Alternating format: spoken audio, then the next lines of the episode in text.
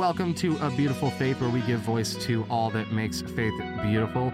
Uh, and I am with Henry Johnson, the wonderful Henry Johnson, of course, social distanced, so we're not like physically in the same place. Um, gotta, you know, gotta maintain that health as much as possible. I actually had a. So I've been having problems the last several weeks. I would probably say month and a half to two months with ants, uh, with sugar ants, really, really bad. Um, every room of the house, um, bathrooms, kitchen, you name it, just hanging out. And it's not like I'm a slob. Like I've definitely left like a can of soda out overnight occasionally or whatever. But I, it's more that I'm cluttery. I'm not like disgusting, if that makes sense. Um, and even in my clutter, I know where everything is usually. It's only recently that I've begun to lose things. But uh, it finally came to a head yesterday when I went to get the mail and my mailbox. I I, I reached in and grabbed a package that was in there and some letters, and they were covered in ants. And my entire mailbox had been invaded by hundreds of ants and their eggs. So I called my landlord and was like, "All right, this has evolved beyond like this is a normal ant problem. If I leave a can of soda out or something sugary out for like an hour, I have ants coming after it. Like they're ready and primed for the attack." Um, so he called pest control today, and the pest control guy came. Um, and you know sprayed set the bait and everything but he had shoe covers he had gloves um, he had a n95 or like a like a mask that he hates wearing. He was fully kitted out um, uh, sle- long sleeves taped over the gloves that he was using um, down to his boots. I mean there was no skin showing that didn't need to be showing outside of his face. Um, like everyone is taking such huge precautions right now. Some people are I, have seen some others that don't. Although that's interesting that you bring up the sugar ant problem because I've had an explosion of them at my place as well this week, and I've never had a problem in the two years I've been here. Yeah. And I came back in the other day from working in the yard, and my cat's food dish was swarming with them. They had found it. It's been in the same place for two years. I've never had a problem. They were going to town in it. I like murdered a bazillion of them I mean, they were just crawling right up under the front door and crawling all the way yep. in there, a whole big line of them. And I killed them and I got spray and went all the way through. And I thought, okay, they're done. And then I made the mistake of setting the cat food right back where it's been. Mm. And within two hours, the swarms were all the way back at the cat food. Man, now you're making so me nervous. T- That's the one place I haven't checked is my dog's food. Now I'm scared. Yeah, because I've never had that problem. And I was like, what in the world? So I lost two whole things of food for the cat and had to get them and I had to go buy an industrial ant and bug killer, the stuff that you, you know you connect to the hose and it do, does the dilution process through your garden hose or whatever. Yeah. So it's high end stuff.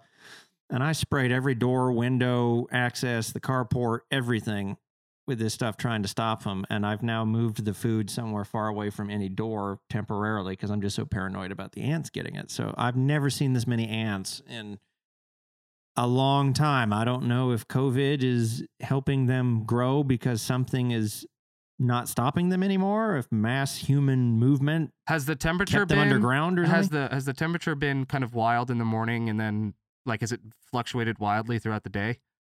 Yes, because that's apparently part of it.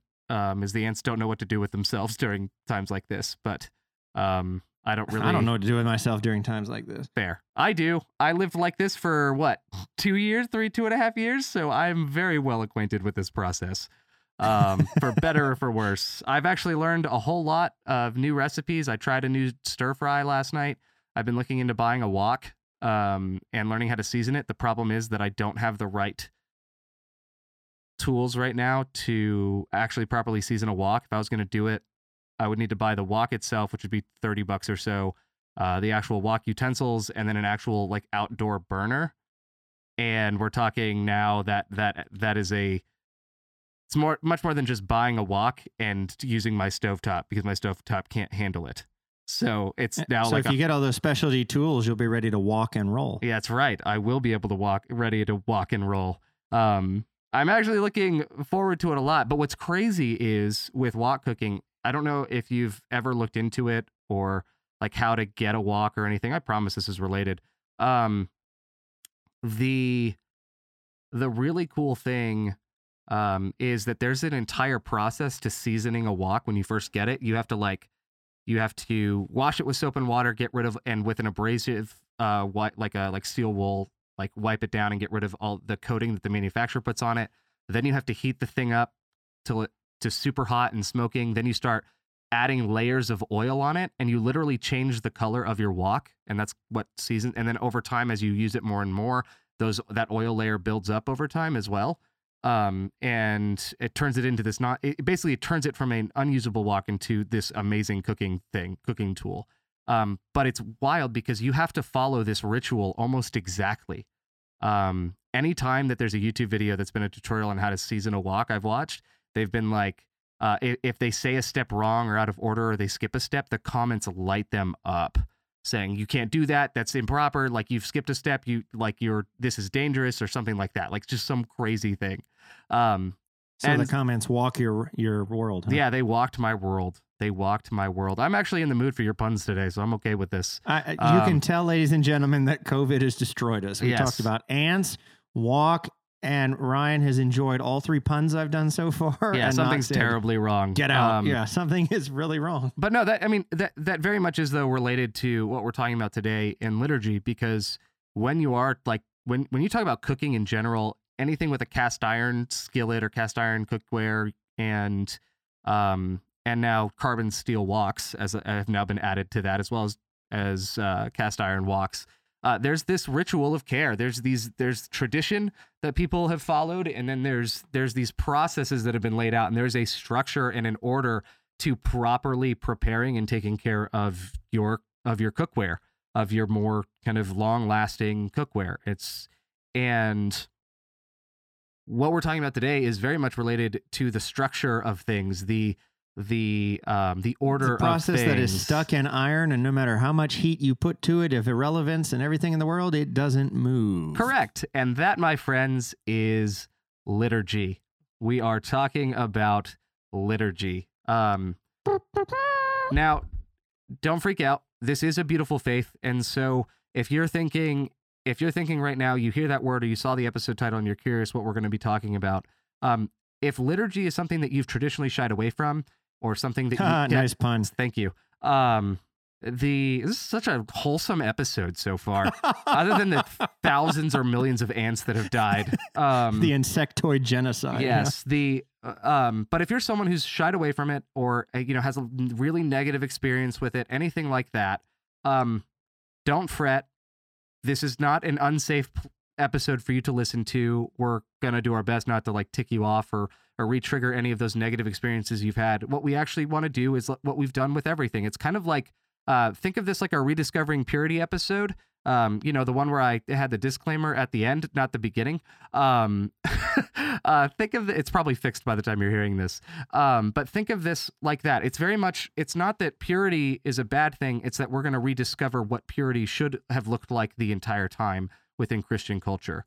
Um, right. So if you're coming from a tradition that is very liturgy focused, and we're going to talk about all churches have some form of liturgy, but especially in the West, in Christendom, you usually have what they call high church and light liturgy services. So this kind of idea of those that have a much more structured system and those that are more free flowing and change from service to service, whatever.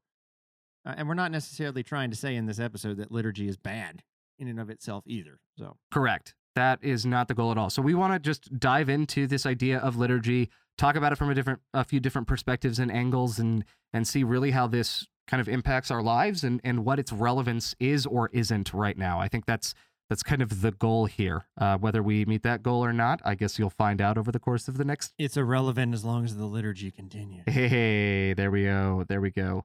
Um, also, this is going to be really annoying because our episode outline that we follow, um, it's not a script. Don't worry. This is free flowing conversation. We don't know exactly where this is going to go. Um, is more than a page long, and the scroll wheel on my mouse is broken. And if I even tap it accidentally, it just starts scrolling like wild. Um, so this is going to be a fun time of me trying to figure out where we are. Um, so well, if you get really stuck, like give me a blink or something, and I will. No, I will segue into the next thing. Thank you. Uh, yeah, I'll just blink twice. Um, I'll give you a long blink uh, in Morse code.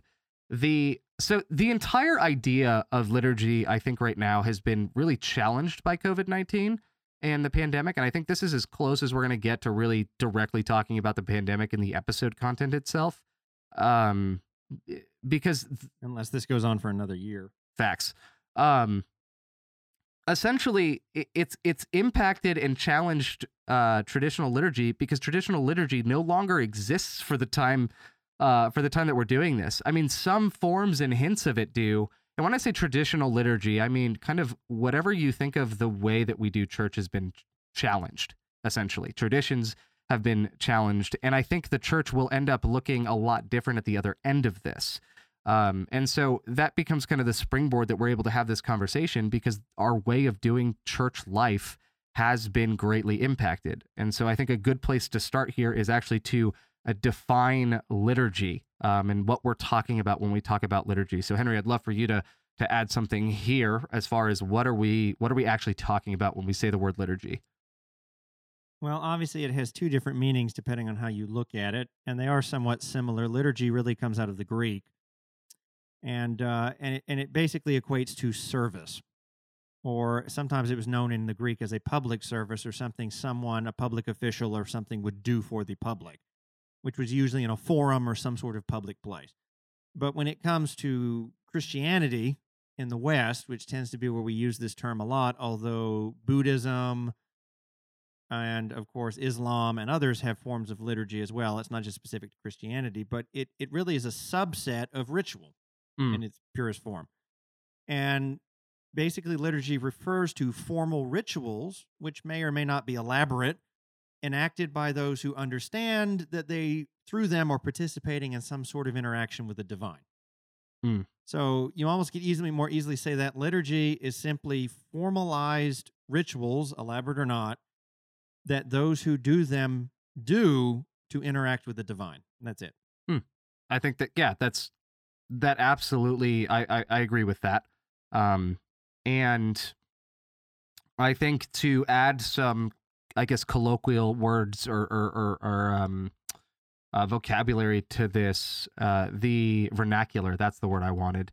Um, really is it, it it is the that ritual is the kind of form or formula that your public religious worship setting tends to follow right um it is the steps of worship that that your church or community whatever that community is has established uh, for the most intentional connection with god in that setting so if you are someone who grew up doing during or doing family worship you know, with your mom and dad, your siblings, whomever, um, then that there was a liturgy to that one way or another. Yeah. If it looked the same every time, there was a liturgy.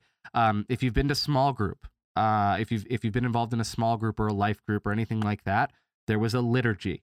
Um, there was usually a structure. We teach when we do high school small group leadership. We do teach a structure and format for for students to follow um, when they're leading small groups, and and so it's really any of that. It's the so basically there is no escape from liturgy.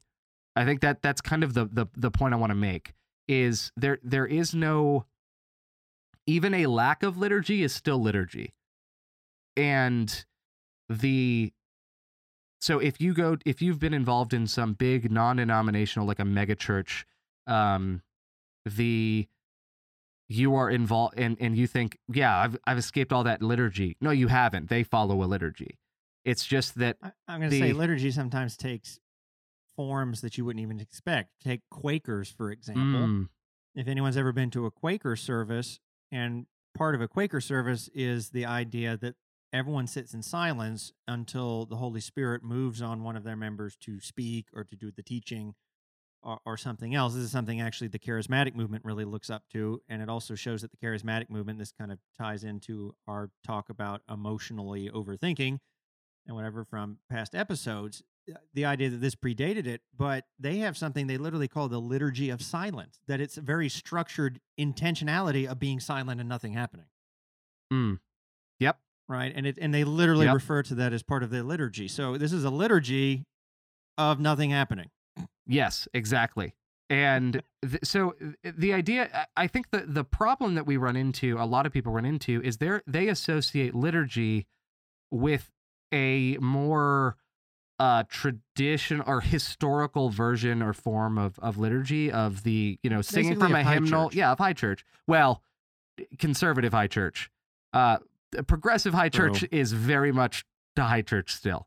Um but yes conser- you know that that traditional sitting in pews standing for uh during the offering and singing praise god from whom all blessings flow um anything like Or that And that's more in the Protestant traditions, of course. I think a lot of pop culture even thinks of liturgy. When they think of liturgy, they think of either the Orthodoxy or Roman Catholic traditions mm-hmm and something where you have vestments and different tools at an altar yes and processes and chants and things that have to be repeated or incense being waved or th- they think of all of these structured pictures and pieces of a puzzle. absolutely uh so the so i hope that that that gets that gets all of that is to basically say all of us participate in liturgy in some way shape or form if we are partaking in any sort of religious experience or service um whether that's hanging out with friends or whether that is uh, going to an actual church service so um the way that i like to kind of uh the way that i like to describe liturgy in general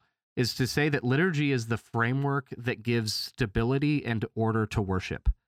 So um think of it think of it and I think I'm going to bring this up a little bit later too, but but but think of it kind of like um Starbucks.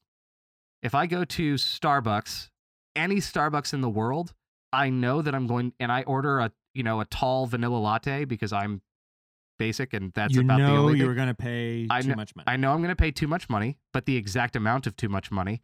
And uh, everywhere I go, unless taxes in that state are different, um, and I'm going to get virtually the same product unless the people were working badly that day, right? Um, it's always going to be the same. There's a stability, there's a f- sense of familiarity and and comfort um, in the fact that I can go to any Starbucks and get the same thing. So a liturgy for a church very much provides stability and comfort to its uh, to its members and to its participants, uh, its regular participants. Humans don't like change. Even those who say they like change don't like change. They just like change that they are advocating for, but they don't like change going against you know that they haven't asked for. And so going into a worship service knowing what that traditional structure is knowing that there's an agreed upon by the community way that we're going to go about this worship service prevents surprises it prevents um, prevents that disc that sense of discomfort um, and so it does provide a sense of stability and order to things whether or not that order and stability is a good thing long term or a bad thing long term. It just does. That's what it does. Um, something that is evil or something that is bad can absolutely still be stable. Um stable is just the fact that it's not it's not going to be shaken by anything right now right? So uh, that tends to be how i would describe it. So what i'd love to do is give some examples of different types of liturgy uh, that we've experienced so henry what are some what are some different kind of religious service structures or things that you have uh, that you've experienced Well, obviously, there would be our common background in a denominational setting, yeah which, which tends to be our, our version of Protestantism, Seventh day Adventists. And though that can change, obviously, in certain slight variations, depending on if it's, quote, more conservative or more liberal, what I do find is there's a lot of similarities between them still. yeah Uh, usually, the biggest thing that changes is the style of music or the length of the sermon, and that's about it. If we if we want to really get you know technical about it, we still follow a lot of the same things, and by a lot of the same things, I mean there are certain expectations. At least the whole time I've been in the church growing up, of things that you would have. You would have a welcome, and then you're going to have songs, some sort of song service, and then you've got to ask for the offering, and then you're going to have some sort of prayer, corporate prayer setting, and then you have to have some story for the children and then someone's going to read a scripture, and then you're going to have a sermon, and then you're going to have a closing song, and we're done. Yep. Right. And you can change the content of all those little things, but it's still all those little parts had better be in there Yep. to the point that I can remember when I first started pastoring, I was pastoring a couple churches in the middle of nowhere. And one of these churches had no young people. And by no young people, I mean I was the youngest person there and I was the minister. oh so like my Okay. churches Yeah, basically. But here's the thing they still had something they called children's story Mm, in the service, which is supposed to be a time that you invite all the little kids up under like 10 or whatever, and you tell them a story that's supposed to be more specifically tailored to their age group. They still had this in the service, and they did this every single week even though and someone would get up there and read a children's story you know book or, or something else and there was no kids I feel like they did that just in case a kid ever came. well and and there is something to be said about that i'm not trying to pick on the fact like yeah that's the thing we should jettison i'm just trying to give as as evidence that's how kind of set in this liturgy a lot of us are and that it must continue whether the people it's supposedly targeting are there or not Hmm. like i think it's wise to have one prepared in case kids show up but the idea that everybody's over 70 and you're still having a kid story although some might argue that might be the only thing they heard because they fell asleep during the sermon but you know I mean, if they're all enjoying it, so be it. More power to them. I disagree with Yeah. having it in case one family shows up with a kid because all you're going to do is basically spotlight on that, put a spotlight on that guest. And d- most most research has shown that you know having the visitors stand up or any sort of acknowledgement that they Oh, exist is one of the biggest turnoffs and guarantees that they won't be coming back. Um, Yeah. So yeah, I that very much I have um, uh, very much I've seen that. So yes and no, I agree with having something on deck, but at the same time, I don't necessarily think it should be done in a way that still singles out a newcomer. Though that's Oh, all. oh, definitely. Don't don't stand up and be like, "Wow, we have a kid today, so we're going to do children's story. Why don't you come up here, kiddo? Where are you from?" Yeah, correct. Yeah. Nope. Couldn't agree more. But but anyway, now that I've gotten us off track talking about the finer points of something called children's story or not, I I guess my point is I've had that experience Mhm. with our own liturgy in that way, and to the point that whether you like it or not, it is very glaringly obvious when it doesn't happen. Mm. Like even parts say like that, a children's story is something that I might be like, why are we even doing this? If I go visit a church, one of our churches or something, and it doesn't happen, Yeah. something feels awkward. Yep. I'm like, I'm like, wait, what? Did I miss that? Was that part supposed to happen? Right? Or to the point where I've showed up at church. This has happened a lot in this current job. I've showed up to churches that weren't very clear at when their starting time was, Mm. and I've made an assumption that most of our churches, whether you know, like a lot of denominations, whether they're Saturday or Sunday, in, in Protestant circles, it tends to start at eleven, the quote divine hour. That's a liturgy. That's a tradition, if you will. And you know, I've shown up before, and they've started it earlier Mm. right? And I will look through the back windows or doors or whatever from the foyer if it's one of those churches and see. And usually by just looking, I can figure out what's going on, and then I immediately know where in the service they are Mm. Because so many of our churches just continue in the same way. So I can be like, "Oh, good, I didn't miss that because that wouldn't happen before this." Yeah. Yep. And it's kind of funny that I assume that because nothing says they can't; they just don't. Yep. Uh, so that I mean, that would be one illustration. I, I guess another illustration, just by way of that, is in my military chaplaincy stuff that I I do. I'm obviously having to minister to different faith communities than mine, including those that are more what we would call a reformed tradition. Mm. When it comes to Protestant circles, by reformed tradition, I mean something like Anglican, Lutheran, uh, you know, Presbyterian, this this kind of thing. Which by reformed they mean they're more like Roman Catholic liturgy, but there are some differences. Mhm. And by that, for our listeners, I would mean think more cultural high church in the sense of the Eucharist or the communion, as it's often called in, in Protestant circles. This happens as part of every service Mhm. because it's a sacrament. So there's this idea that there's a chalice and there's the breaking of the host, the, the, the emblem over it. Go ahead and define certain- sacrament for us. Yes. Okay. S- sacrament is just a fancy way of saying a ritual, usually as part of the liturgy, that has some efficacy to it for your salvation. What, and which is another big word. So basically, if I really dumb this down, a sacrament is a ritual that you do that allows you to receive or access God's sa- saving grace in some Mm. way, shape, or form. So, in other words, for example, the the Eucharist, Protestants will often call the communion, so the bread and the wine, or the bread and the grape juice, or however you want to call it. In a in a lot of non high liturgical churches, to us they're just symbols. Yeah. Right. So we're like, okay, this represents his blood, this represents his body, and I do this to remember things. Well, in a sacramental setting, uh, the most common, obviously, being Roman Catholicism, Eucharist, what they call the transubstantiation, the idea that when they say a certain liturgical prayer and go through a certain ritual with it, it actually turns into the literal body and blood of Christ and therefore has a salvific element to it. Hmm. So, in other words, by me accessing those symbols from the priest or the assistant or whoever's giving it to me, I am actually not just remembering something, I am receiving the saving grace of God In that moment. through this, in this moment, through this transaction. Gotcha. Right. So, a sacrament, and a sacrament isn't just the Eucharist, baptism is considered a sacrament.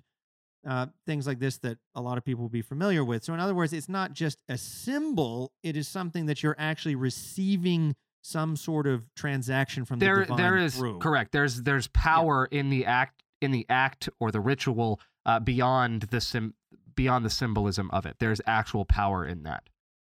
Correct, which is why, of course, in the Middle Ages, one thing that was very scary about excommunication, for example, is that you lost access to the people that would do, say, the Eucharist. Mhm.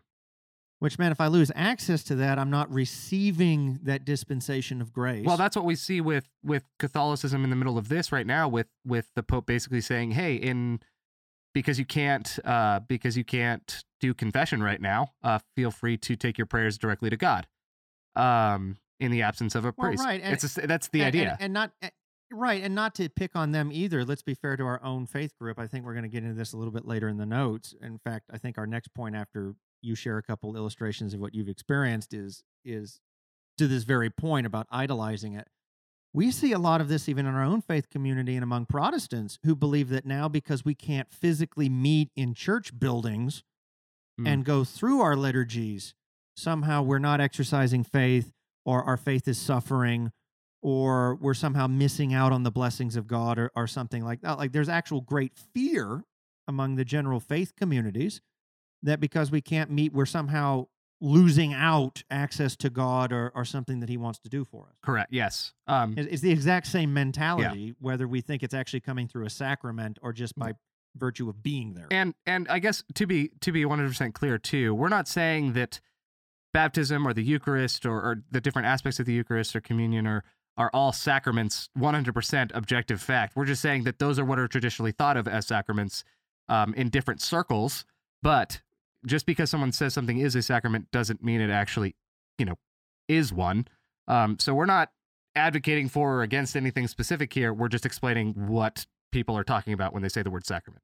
If that Yeah. right generally generally held and so yeah that would be the the two examples very lengthy i just gave uh, both our own experience in kind of low church protestantism and then in a more military setting where i have to deal with a lot of the high reformed high church settings such as the eucharist are, are are certain sacraments and things like that that i've had to now be taught and know how to give Mhm. and how to say the prayers and in what order and et cetera to, to minister to people that, that that's very meaningful to them. So Yeah. that's my examples. Yeah, no, no. So I'll speak to the more kind of progressive side of things as far as not saying that you're not or are, but just because that tends to be where my experience more likely, more often tends to be. I'm involved in a progressive church currently. Um, the the traditional model that I see happen in progressive circles, see what I did there, um, tends to be Uh. some form of this.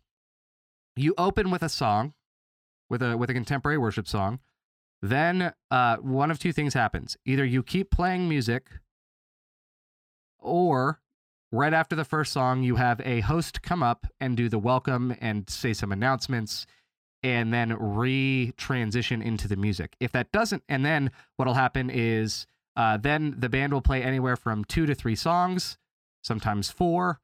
And then immediately after that is one of two things either prayer or uh, it transitions directly into the sermon.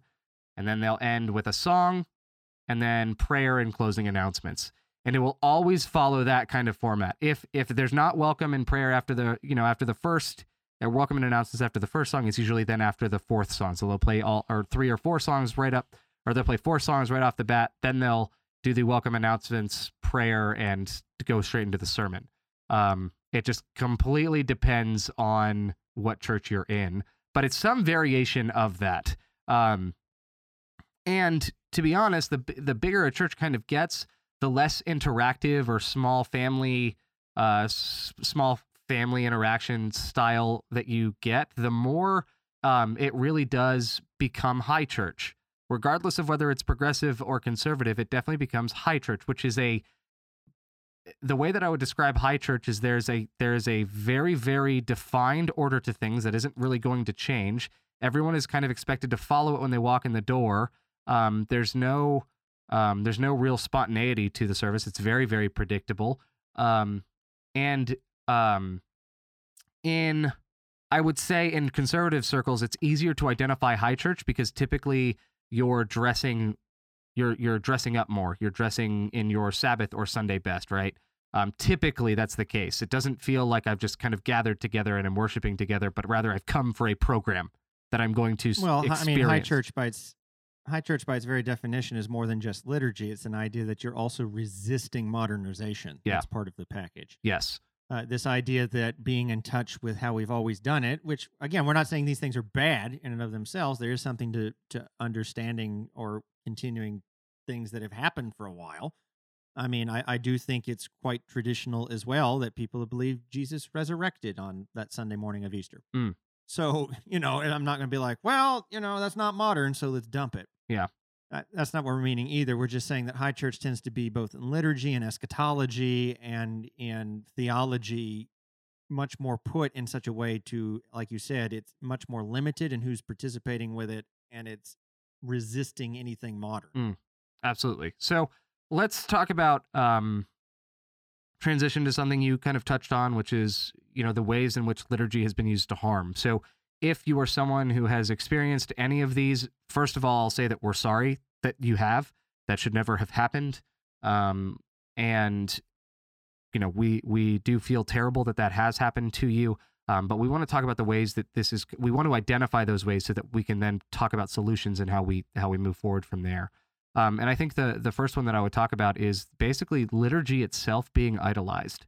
And this is what Henry already mentioned with eh, that we're seeing in in in some expressions in Protestantism. I can say words. Uh, Protestantism, which is uh, this idea of if we can't do what we've always done, then something is terribly wrong. We've lost access to God, or we're not doing it right if we can't do what we've always done. In other words, the power is being seen in the ritual or the the liturgy itself, that form and order and structure, rather than the the the God that it's meant to honor. So, um, this the idea being, if the liturgy is disruptive, if something happens that disrupts the order of things and the established order of things, uh, then God won't be honored.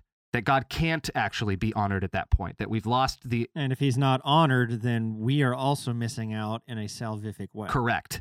So um, th- that that's the first thing I would say, and, and you've noticed this if you've seen anyone who um, has uh, told you that X is not appropriate to do here, or Y is not appropriate to do here. We don't we don't we don't uh, this that we don't do that here. Now there there's one there's a sense of saying that and just meaning like yeah we're a community we've agreed to do something and like that's not part of what we do. Sure.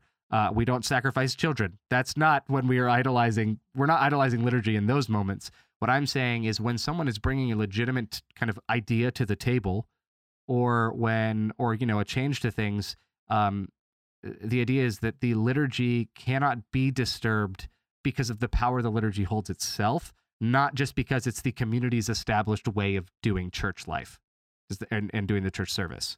Does that make sense? Right. And, and and again, we're not trying to say that liturgy in and of itself is bad. We're not trying to pick on any of these high church or lit- more heavy liturgical services by any means. In fact, I you know, I, I could be honest, there's many things about high liturgy that I actually like and wish we would incorporate into our own faith tradition.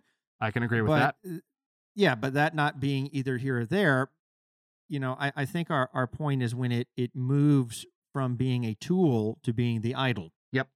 And- right to the point. I mean, I mean, and we're not the first to do that. Christians aren't the first. I mean, Judaism did this with the temple.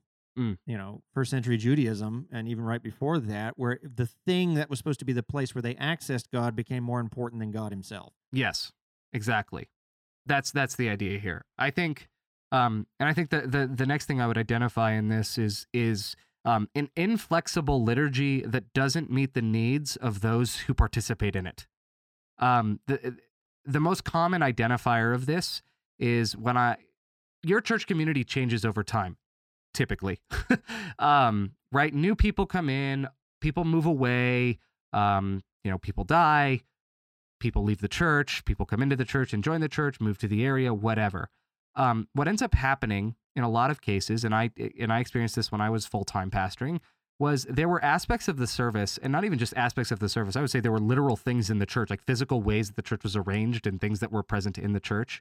Um, that when I asked why we do these things or why we have these things here, they said, oh, "We don't know. We just assumed someone would be mad if any of us asked about it." Like that was the consistent response was I thought someone else wanted it there. I was afraid of bothering someone if we moved it. It doesn't it's not doing anything for me. It's the idea of eventually you are doing this thing for your in your community or in your liturgy. You're doing this you have this addition to the service or something that isn't actually meeting the needs of those that are participating in it anymore. But everyone is just doing that liturgy or refuses to change it because um and they can't even always vocalize why. Um in this in in I would I would argue to some extent that the children's church example you gave at the beginning is is a good example of this. It's this inflexible thing. We're not changing it, regardless of whether or not we have kids here. We're going to keep doing this, um, even though it's not for us. And that's that's where I think liturgy becomes something that is being used. I think, I think it's lacking the intention that liturgy should have, if that makes sense. Yeah, it's not it's not passing on the blessings of the people who originally thought it up or were incorporating it and it's stunting the growth and the needs of the people now. It's kind of like I'm to have to remember who said this. It's not original to me, but somebody once said that tradition was the living faith of the dead. Traditionalism is the dead faith of the living. Mm-hmm. Hmm. Right? So in other words, at some point when anybody was coming up with these liturgies, there was some reason why they did it. Yes. Right. They just haven't always existed. Now, yeah, maybe some of them have been around for a couple thousand years now, but the point is they weren't around for all human history. There Yeah. is a reason why something got started, and somebody had to be the first to do it, and there was a group of first people that had to interact with it. Yes. Uh, there's nothing wrong with that, and and it was obviously you would assume it had to have been meaningful, or why would they have done it to start with? Yeah. Right. So there's nothing wrong with that. And in fact, there's something great to be said. This is another one of the positives of liturgy before people think we're just picking on it too much. There is something that liturgy can teach us about what was meaningful to the community before us. It has historical significance. Absolutely.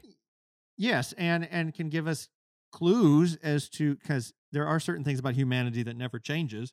And it tells us how the church used to, or a community used to know how to minister to people in certain situations.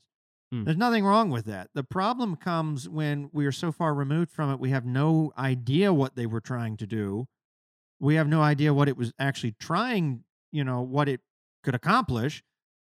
And we're continuing it because it's just always been done. And it's nobody's really feeling like they're getting anything out of it and they do it anyway. Yep. Yeah.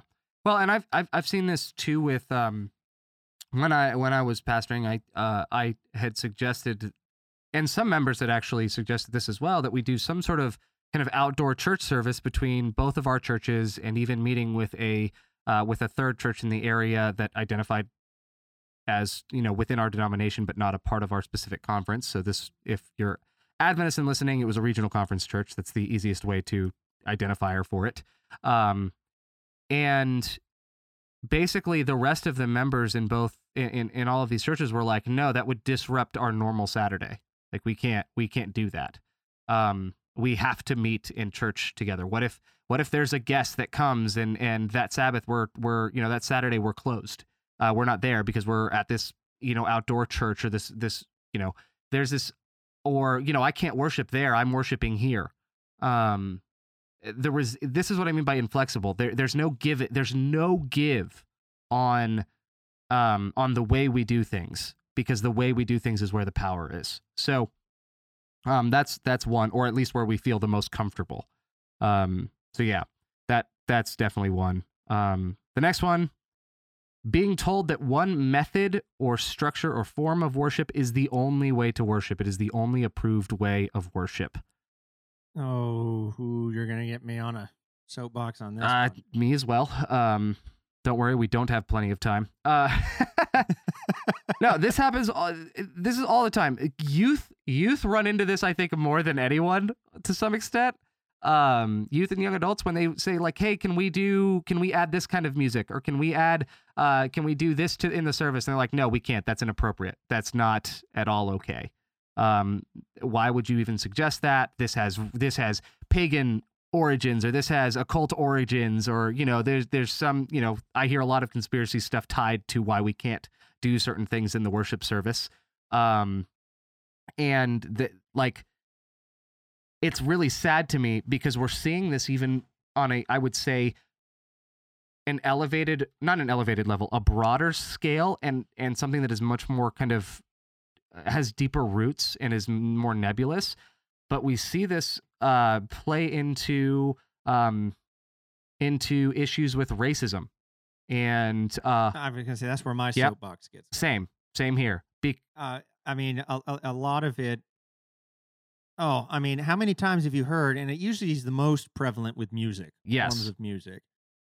Uh, but people will say something like, and I know in our own denominational persuasion, there were some very key individuals that had presentations and stuff on this and would say phrases like this. They're like, well, don't you know, not only does that come out of paganism, but they'll always reference some African tribe or some, you know, Satanist demonic cult from Africa yep that has a beat like that or something else like that to summon demons or whatever, and therefore we can't do it. And I'll never forget the day it dawned on me. And I don't remember if it dawned on me because someone said this or just because someone said something that triggered me to kind of formulate it in my head like this. But the idea was like, wait a minute. Isn't it curious that all the demonic places that supposedly all the inappropriate music and everything comes from happens to be on the continent of Africa? yep like I it's just the day that dawned, I was like, wait a minute, why is it that only the Africans are mm-hmm. apparently so stupid that they can always get caught up in demon worship and fooled? yes Why is it the Europeans that know what the correct form of whatever is that God likes? yes I mean, just because Handel wrote the Messiah does not mean that now Europeans have, you know, a corner market on the Messiah. bro it kills me it kills me that that the idea of a multicultural church service for in in, in traditionally white churches is basically late 90s contemporary music. That's the idea. It's acoustic and a piano maybe a cajon if they're feeling edgy um and then it's how great is our god? God of wonders mighty to save. Um it's songs like that with maybe one other contemporary song thrown in um, or uh, it kills me. I don't know. I don't know what denominations this song is sung in. Uh, but Days of Elijah. That's a that's a rowdy one that the kids will love. oh, that the yeah. youths will love. Uh, I have a friend that if he if he ever heard this, he would kill. He hates that song. Which fair point. I I don't. I'm not. A I'm big not a big of of yeah exactly same here. So I don't necessarily blame him for it, but I I do think it's it it just is it's funny. Um, but no, absolutely. Like specific cultures are completely rejected um because of some random air pull of yeah this was rooted in some paganism or this was rooted in some occult practice and then there's no source cited for it ever pagan is the Yeah. catch-all term for we don't like whatever it came from for in, for christians right Yeah, we'll just call it. it- It's kind. It's kind of the ad hominem argument of religious war. yes religious culture wars. It's like you know, an ad hominem argument being if you can't win on the facts, you just insult the person, right? Yep. So they're like, yeah, but the facts don't say this. Yeah, well, you're stupid. Yeah. You're ugly. it's you Right, yeah, that's kind of what we do here. It's like, yeah, but there's nowhere in the Bible that it says you can't do this music. Yeah, but it's demonic and comes from demon tribes. Yeah. and you're like, wait, what? in reality they just don't want to say that they don't like it so they don't want to use it that's that's typically what happens um Yeah, on the flip side, just to show that we're equal opportunity, showing how dumb certain things are. It's like I, I remember there was an individual in one of my churches when I first started pastoring who hated neckties. Now, I'm not saying they're the best thing known to God's earth either, or that they're necessarily nec- necessary for worship. But as you know, I, I, I was in a more traditional context, which means people dress up in suits and ties and Mhm. stuff for for church. And this particular individual did not like that, and so literally got up during a a small group discussion time in the church, like a Sabbath school, Sunday school kind of setting, and decided to show us all the evidence that the tie was really a pagan symbol that represented genitalia used in ancient Greece for whatever, and blah, blah, Ah, blah, blah, blah, yes. blah, blah. And that, yeah, you've probably heard Yep. this before. And this was proof why we shouldn't wear ties. And I was kind of like, okay, I, I'm not even the hugest fan of ties, but really? I, again, it's the ad hominem argument of the worship wars. Yeah, well, it's this dumb pagan thing to which I want to go. Has anyone read Paul's talks about intrinsic versus imposed realities and things? Um, probably nope. Yes, that that's accurate. Um, so this this I mean, this is the most per- pervasive form of it is um, and and connected to that um, is that having one's own structure or style of worship rejected um, is is is kind of the other side of of the one we just mentioned, being told that one method of worship is is the only right way. Uh, the implicit result of that is that you're told that your preferred way or you know your traditional way is improper is re- and and we are rejecting it.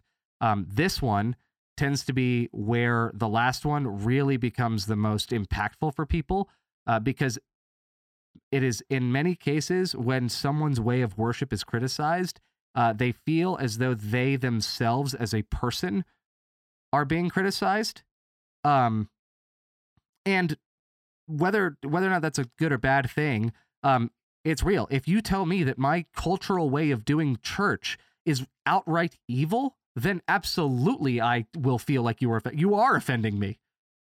Well, you're basically calling someone a, a, fool, an agent of the devil. Yes, that's exactly what you're doing. So, so I'm not saying that you feeling like uh, you've like you you personally are being rejected is a wrong thing to feel. In some cases, that's exactly what's happening.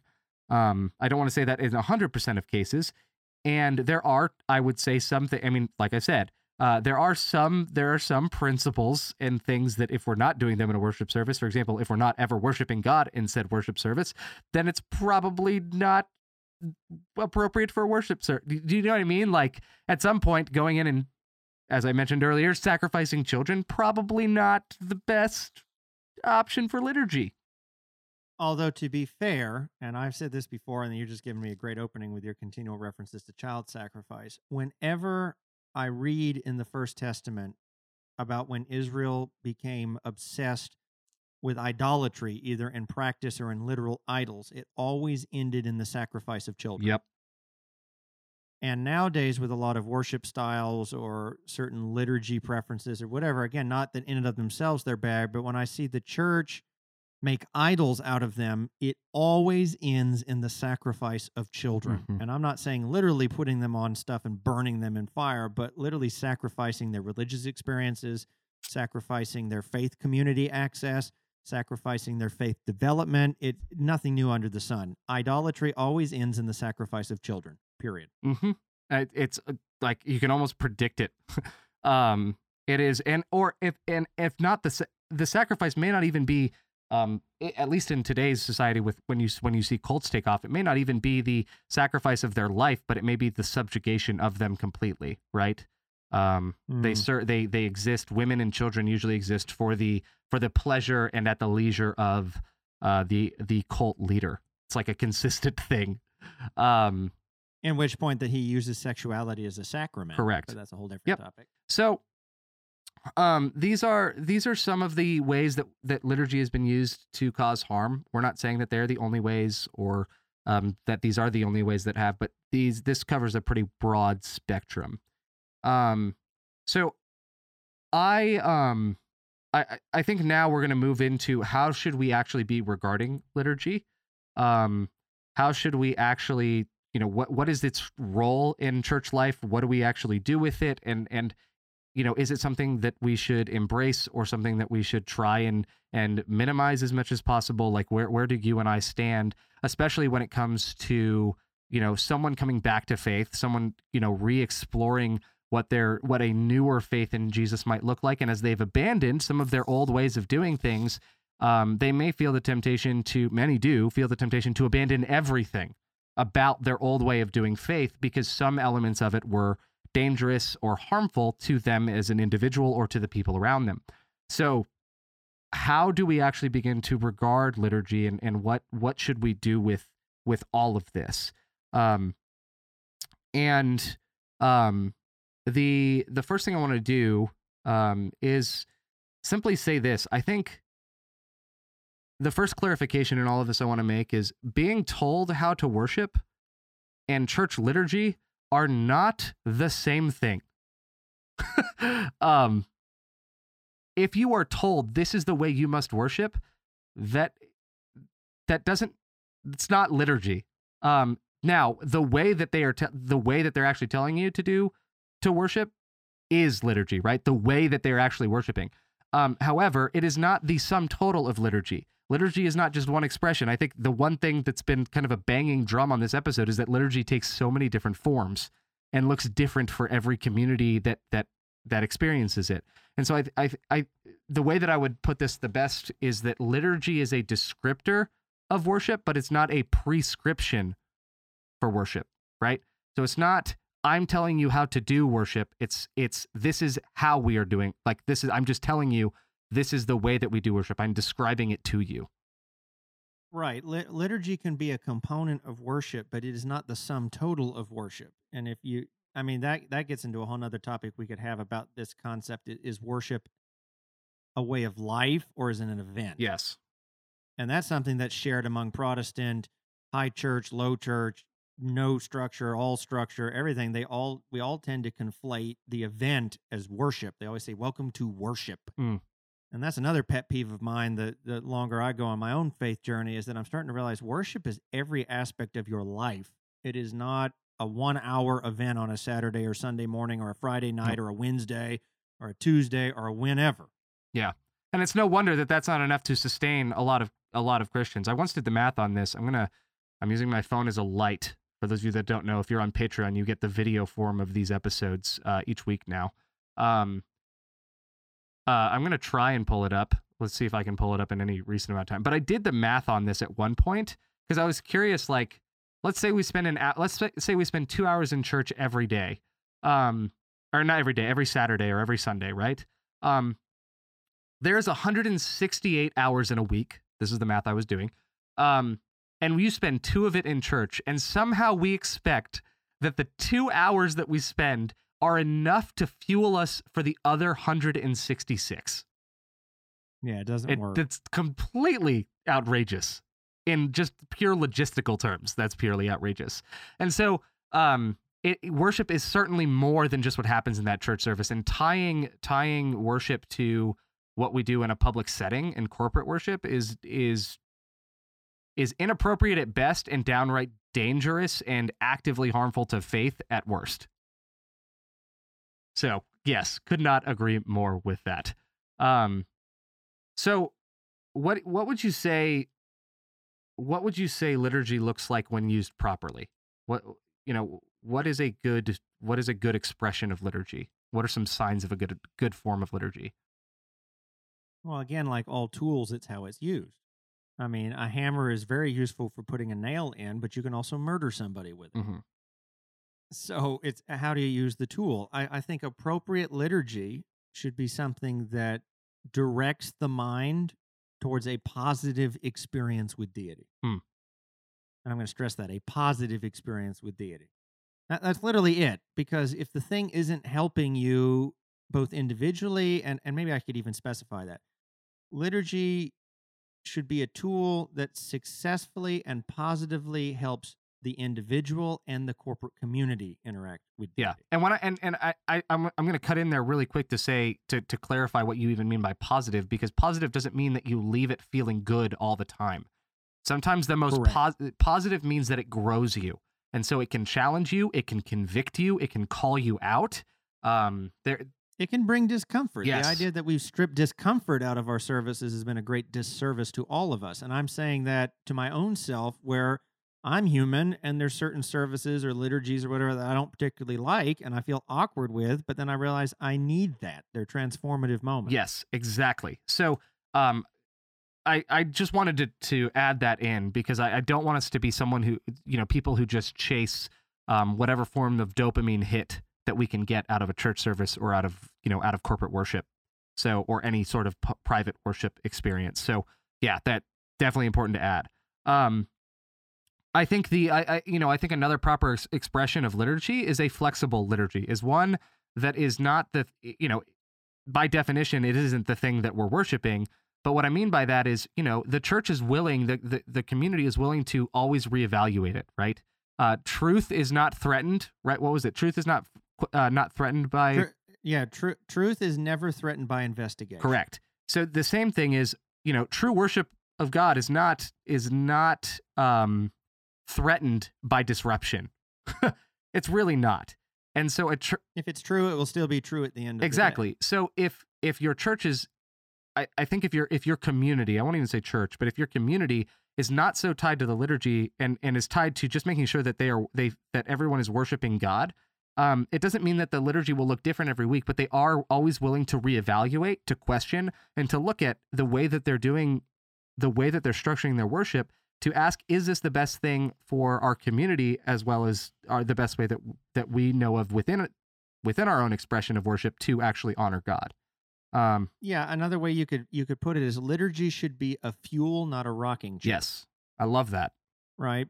Because fuel means it's going in something and propelling it in some direction. A rocking chair, you have a lot of movement, but you don't get anywhere. Yeah. And I feel like when when liturgy settles into a rocking chair, so you feel like you're doing something, but you're not making any progress to go mm. anywhere, then it's lost its. I've been using rocking chairs wrong my whole life. I rock very violently, and I do end up, you know, moving in a direction outside of back. Have you forth. always noticed though that when you move a rocking chair violently, it always moves you backward, never forward? Yes, all the time. That's a great. That's a great point. And if you do move, Which is why when people fight Yeah. liturgy aggressively in a non-appropriate way, it's a good illustration. You always go backward as a community. And even if you- actually make any progress. even in the rare instance where you do move forward, you've either already moved back a ton, so your moving forward is still behind where you were originally, or you'll immediately undo the forward movement by going backwards because you were predisposed to going backwards. because you're trying to make sure you don't fall out. Yep. That's exactly it. Um, so I, I would say that, yeah, liturgy used properly definitely enables and empowers a stronger, more intentional encounter and connection with deity. Um, absolutely. So, how do we, um, as, as we're winding down here, uh, how do we unhinge ourselves from the improper ways that liturgy has harmed our faith? So, if I'm someone who's really been damaged by the way that liturgy has been used, how do I begin to unhinge myself from it? And I think my, my first suggestion here is I think that this conversation would, it would be a good first step for a lot of people. Um, just understanding, having a proper understanding of what liturgy actually is, I think is it can be the first step to freeing yourself from the improper ways it's been used against you. Um, but I, I don't know, Henry, what else would you would you add here? Well, I was going to say this is a great opportunity to do our continuing segment of saying therapy. Uh huh. Um, and, and what I mean by that is, even though the journey may be uncomfortable, every point of growth always requires self reflection. Mm. Right. And this is why I was going to say therapy, because therapists can assist you in finding safe ways to work through things that are traumatic and painful. Yes. Right. Because we recognize there may be some things you can't just sit there by yourself in your room trying to think about, or else you're going to turn into a puddle of goo and regress. Mm, Okay. But at the same time, that's not an excuse not to find a way to deal with it because the longer you don't deal with it, it just festers. And then it impacts other areas that you used to be able to deal with. So, again, your emotional well being will be greatly served by a licensed clinical trained therapist. Yep. Get one. It's great. abs- Try them out. yes. If you don't like one, try another. Yeah. Right. But anyway, so I mean, yeah, it's it's gonna have to be self-reflection. Even on a corporate level, I think this takes communities being willing, like you said, to always self-examine and and reevaluate. I think everything should be placed on first we need to be willing that everything goes on a table. Right. And I'm not talking about because usually when you say this, everyone freaks out.com and acts elstupido.org. I'm not I'm not saying that like quote the Bible is up for debate. I'm not saying like truth should be like, yeah, we're jettisoning this. Hmm. But I'm saying since liturgy is supposed to be how we're taking what we understand there and transmitting it to the wider universe or to the community, we should be willing to say that all of our methodology is up for debate. Yeah. Well, I I, I think a, an easy example of this actually, I completely rearranged my room this morning. I was feeling very productive. Um, and I had been wanting to move my bed around for a while, but there was a bunch of stuff under it, and I was lazy and didn't want to do all the cleaning that would be required in order to make my lo- room look presentable uh, once I moved everything. And uh, when I say move everything, the main thing I had to move was my bed and the rug underneath it.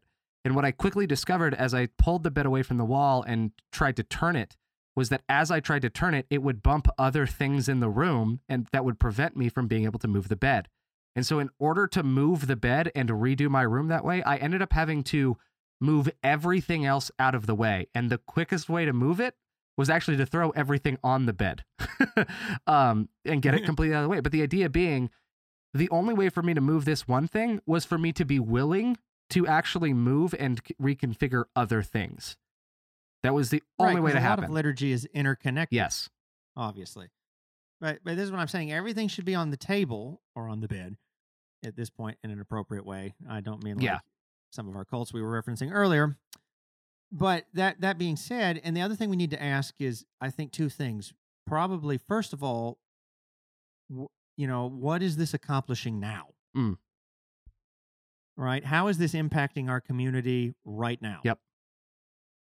Right, because that doesn't mean if you're like, well, the community finds it useless. It doesn't necessarily, in and of itself, mean you need to jettison it that it was useless. It might mean the community doesn't understand how to use it appropriately. Mhm. It might be in the quote wrong spot, Yeah. or whatever. Right, you know, it's kind of like the the joke you could say even within our Adventist community. The liturgy of foot washing in and of itself isn't bad, but if you stick it at the beginning of praise service while everyone's singing and they're supposed to be washing feet while they sing at the same time, uh, probably not going to work. Right? It doesn't mean it's necessarily bad, but that was really bad placement. Yeah. So that just as a dumb analogy. That that's basically it. You need to ask yourself, what is this accomplishing for us right now, good or bad? List it. You know, and corporately get more than just your opinion on it. And can you Put all that and I was going to say, and can you identify why something is either bad or good beyond how you how it makes you feel? Yes. In other words, feeling should be important. We talked about this again in the emotionally overthinking episode. Uh, I, I think both should be criteria that you ask, how is it affecting you? Yes. I, I think everything should be, how is this affecting you emotionally? That shouldn't be discounted. But we should also say, how is this impacting you intellectually? And I would say there's a higher burden on leadership to do this than members. Though mem- I'm not not at all saying members shouldn't be doing. All of us should be doing this, right? Um, but when a leader, if a leader refuses change just because they don't like that change, then there that's a that's a sign of a very much deeper issue. Uh, so Yes. that that's what I mean by that is we should definitely be willing to not remove our own feelings from the equation, but remember and actively include factors beyond our own discomfort or comfort level um, in the deliberations for whether or not something is effective or worth doing or not doing. Right. The intellectual and the emotional should both be taken into Hmm. account, as we talked about in that episode. Yes, there's a previous Um, episode. Both, and and and one might be, and you might be doing part of it very well, and the other part not. Mhm. Right. So this, so basically, and that can move to the next step. Once you've figured out how is it impacting you now, you can ask, well, what were we hoping to accomplish with all of Mm. this, and see where that lines up or doesn't. Yeah. And once you see if it's, and, and for example, in some ways it might be succeeding. Yeah. Right. I mean, I, one illustration that I think of, and this is just me personally, uh, I'll be honest, a lot of, let's just use music because that's a big area of liturgy that usually is the first place people fight over. Um, as we've said before in the past, I, I tend to like more hymnology, more things that are a bit more old, just because I like classical settings a lot more. Mhm. That being said, I will I will admit, I find a lot of how do I say this? I find a lot of the music in hymnology boring. So emotionally, it doesn't stimulate me. Mhm. But I find the lyricism much better as far as its depth, or at least even if I don't agree with its theology, its clarity of communicating what it's trying to communicate. I I, I appreciate. Yeah. Whereas more contemporary quote music, praise music, I tend to like the musicality of it more, believe it or not. But I find its lyricism greatly lacking. This is just me Mhm. personally. And I'm not saying there aren't ones that are, and I do know of several more modern pieces that I love the lyricism to. Yeah. There there is some powerful lyricism out there too. I'm not saying that I don't want to stereotype anything. But I'm saying you might realize that when you start studying, you might go, hey, this thing is doing really good on the intellectual front. It is lsuckage.com with reaching people emotionally. Hmm. Right? Which might mean it might not be as clear cut. Sometimes I think we think when we go into studying these things, it's going to be clear cut, keep it or leave it Yep. Right? Jettison it, replace it, or just keep it and don't touch it. There's a lot of room in between for tweakage, Yes. Absolutely. which is right? So, in other words, there might be a lot of liturgies that, in and of themselves, they might be partially accomplishing what we're wanting, hmm but we might have to change something either on the emotional or the intellectual part. We might have to learn how to maybe the the liturgy in and of itself isn't bad, but we've lost a lot of the substance in some other interconnected area that means that it no longer is speaking a language anyone can understand. Yes. Couldn't agree more right with that. because there's a there's a lot of assumptions with words we we it's one thing i think they've done studies about a lot of times we use words like salvation and grace and whatever and those in of themselves aren't bad or liturgies structured around it but do people understand what they mean a, a big one that really gets me that i deal with a lot even currently is baptism that is a liturgy we have a liturgy of it well well here's the thing the liturgy of baptism I don't think you have to change what you're doing with baptism, but I do think we're going to have to find new ways to prep people to experience it correctly because I know too many people that view it as a graduation service instead of a, you know, basically, Mhm. you know, next step.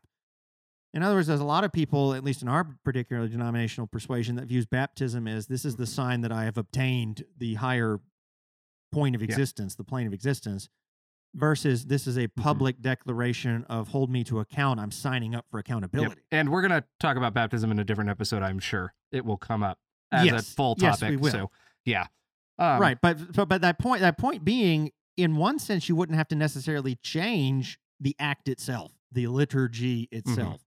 As far as okay, they're you know, if you're in a service where you sprinkle or you dunk or whatever, you might feel like you don't have to change any of the process of doing that liturgy.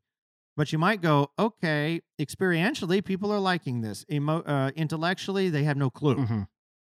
So you might go, okay, we can keep this liturgy, but I'm going to need to revamp this other one over here that feeds into it Mhm. so that people are primed intellectually to then get the correct experience out of this part of the liturgy. Yes. In other in other words, we can't liturgy is another one of those hard areas where a lot there's a lot of overlap and it's not so easy to compartmentalize it hmm right? I can't just go, and that's another thing that hurts us a lot when we have like worship wars over music and stuff like that. Because a lot of people tend to think there's a music component, there's a sermon component, there's a offering component, whatever, and we don't realize there's a lot of overlap to these things. And if you view them as disjointed sections of the service, then you're going to get a disjointed experience. They should be feeding one another. Right. And, uh, uh, you know, I, again, picking on music, whatever the style, this is one thing I, I'm not like. If you do music poorly, right, whether it's contemporary or it's out of a hymnal, Mm. if you do it poorly, I found as a preacher, you negatively impact my sermon time. Yep. Uh, so these things are interconnected. So I've never viewed music as like, ah, it shouldn't matter. You know, sometimes we just throw anybody up there to sing or whatever or whatever. And, you know, they think they have the great gift of singing. And unfortunately, none of us have the gift of listening to them. Oh, that's the same for preachers. And yeah, exactly. I mean, but I, I think one feeds the other. For example, if, I mean, think about it. How many times have you had a great music experience? Let's pause. Let's praise the music for a moment. I have a great music experience. I'm like, yes, I'm excited. I'm on fire. I was just, I'm, I'm emotionally connected. And then the preacher get up and like swings and misses. Mhm. I mean, you know, I'm talking like it's a complete whiff. And so by the time the same praise team or music leader or choristers or whatever get up to sing the closing one, like I'm out of it already. Mhm. You know, I'm just like, Ugh. and then I don't enjoy them as much because the setup just ruined it. Yep. Right. So a lot of this stuff is is interconnected. We need to be willing to examine all of this stuff and then realize that the solution to fixing one might actually have less to do with that one than something related to Yep. it. Absolutely. Well, I I love that. I love all of that, and I think um, a good way to end this is um, what I want to do is just share a couple things that I think are positive ways that we can be using liturgy. And Henry, you touched on one of them for sure, and and a few of them actually. Um, but here's here's basically what I want to do is end on a way uh, that encourages us to actively look into and, and embrace liturgy in our lives because I, I I think the the important thing is to understand that liturgy is not going anywhere. There's almost no avoiding it if you are a religious person in general, in any way, shape, or form. If you wouldn't use the word religious and say you're a spiritual person, liturgy still exists. Um, so if there's any sort of belief system, there's liturgy. Um, and so I want to talk about some of the positive ways that you can use it as and and maybe you can use these as goals as you're going about your day or your week or you know your spiritual life and journey um, as goals or, or just kind of checkpoints, ways that you can identify if you're on the right track with this stuff. Uh, the first I would say, and Henry, you touched on this one, is a positive way we can use liturgy is accountability. Um, it, the one thing I, I, that I'll I'll say to this is I did go through a phase in high school where I was very much you know Jesus over religion, right? Jesus is more than or greater than religion, and I don't. Uh, I felt like going to church was harmful to my faith. I've talked about this before, but I um, so I decided I could do more by just staying home and doing personal devotions and doing my own thing. And what I quickly realized was, um, and this was a hard realization to come to because I'll, it's kind of self explanatory, but what I realized was I wasn't doing anything in place of church. What I really was just doing was sleeping in every every week. Every Saturday, I would just sleep in, not actually go to church, and um, not read my Bible, not pray, not I just sleep in and do whatever I wanted. In fact, I, I treat, treated the day less intentionally as a result. The liturgy, even even down to the point of getting out of bed, getting ready to go, and going to church, all of that played into holding me accountable to actually taking my spiritual life seriously. And so it's even if going to church felt like it was a negative experience, a far and worse experience was actually not doing anything at all. Um, so that was that's what I say when I say accountability. The other thing is I think that routine provides some sense of stability, and that can be a good thing. I've talked about that already. Um, but this idea of this kind of regular expectation that something going to ha- that something is going to happen um, is is a good thing. And it you know right now we're feeling the effects of that with COVID nineteen because that's been disrupted, and there's a sense of loss that comes from not being able to do the things we normally did. Um, I go to a church where you know I'm involved in a church where the I would I would dare say I would actually be comfortable saying that the majority of people there this is one of the first times in their life where they've looked forward to going to church and they they feel actively harmed or hurt when they're unable to worship together with the church community.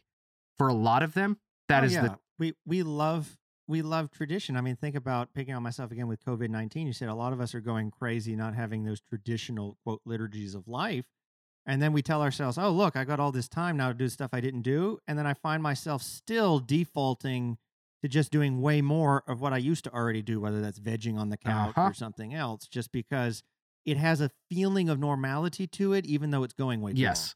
So it can provide some sense of stability. The other thing too is it can use it can be used as a connection point to provide familiarity to new people. Um, so you so you know, as an Adventist, if I move to a different place, and, and once again I've mentioned this already, I can go into an Adventist church and generally expect the same kind of thing um, everywhere I go. At least I can expect that I'll be going to church on a Saturday. Um, and depending on what the building framework is, I can expect what kind of church service I'm going to attend to some level or some extent, unless that church is going through a big transformation process in the way they do things that doesn't look the way, doesn't feel the way that the building implies that it would. Um, absolutely a thing that happens. Um, so I, you know, but it, it is, it can be used as a connection point for many people, especially new people. And the last thing I can say is this as opposed to the problem in rejecting cultural heritage and, and styles of worship, liturgy can be used to celebrate those things and celebrate the people that are in your congregation um, and celebrate the ways that they have connected to God and acknowledge those ways and not just acknowledge and celebrate, but affirm them actively. Um, to say that, yes, you are just as worthy and just as able to connect with God and worship God as I am, um, as we are and and it is a way to help people feel actually included in the worship service. And yes, that may come at a little bit of discomfort to you because it may not be the way that you've always done things. But I would dare say that any birthday party is also that. Anytime that you've celebrated anyone for any reason, you have invited yourself into a place of discomfort. Um, you know, my friend and I recently did a joint birthday party because we were born two days apart, and we both have different circles of friends. And the friends that came to celebrate us did not know each other. And there was a big sense of discomfort there as they had to figure out like who they were going to talk to and make new friends and start new conversation. Um, we invite ourselves into discomfort all the time. And what I would say, what more intentional and better place to do that than in a worship service where all of us are there for the same purpose of worshiping God and under the same banner? Um, and we have this opportunity to to to show that everyone is worthy and valuable of uh, um, in God's eyes, and everyone is welcome to worship um, in in in the way that they've traditionally done in many cases. I'm not going to you know make a blanket. This is okay or this is not okay, but um, just in general, look for ways to celebrate the the community that you're a part of. Um, so yeah, that's that's where I want to end. Henry, do you have anything that you want to add here? Um, any final thoughts? Well, obviously, as the title invests, we hope that by the end of this discussion and after some more work with your corporate community, that you can find a beautiful liturgy for yourself and your community.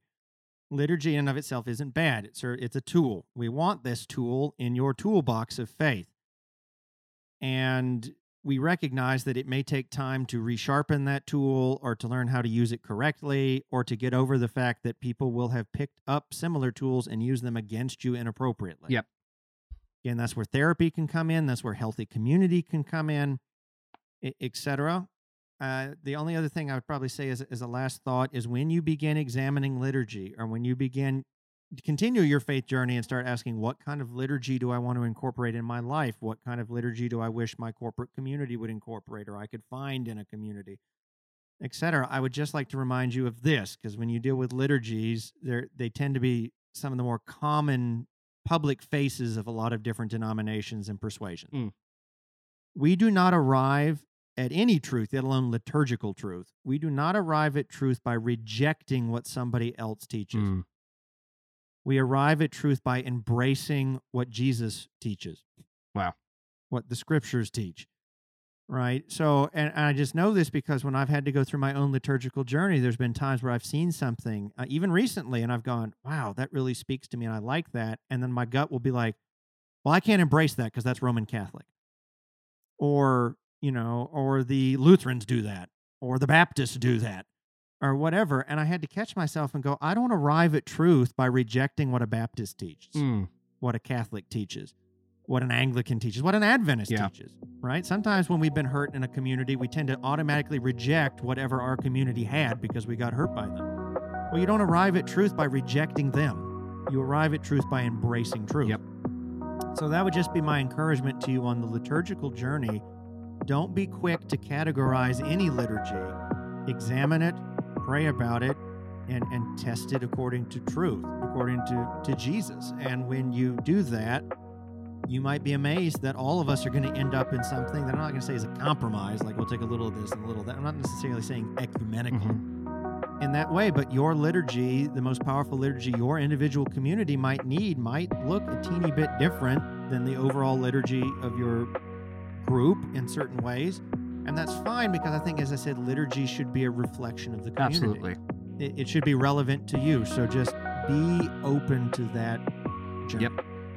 Absolutely. So we hope that you've enjoyed this conversation. If you have any feedback for us, uh, feedback on in podcasting is very hard to come by. Uh, so please reach out to us uh, via our contact info below. Uh, you can find us on Twitter, Facebook. Uh, there's also an email. The emails go directly to me, but I sh- always share them with Henry. Um, and if there's anything that we're going to respond to, um, I def we, we both work on that response together. So don't think that there's you know it's only going to be Ryan that sees this or whatever. Um, if you do want to reach out directly to Henry, his Twitter and his information is there, and you can DM him there.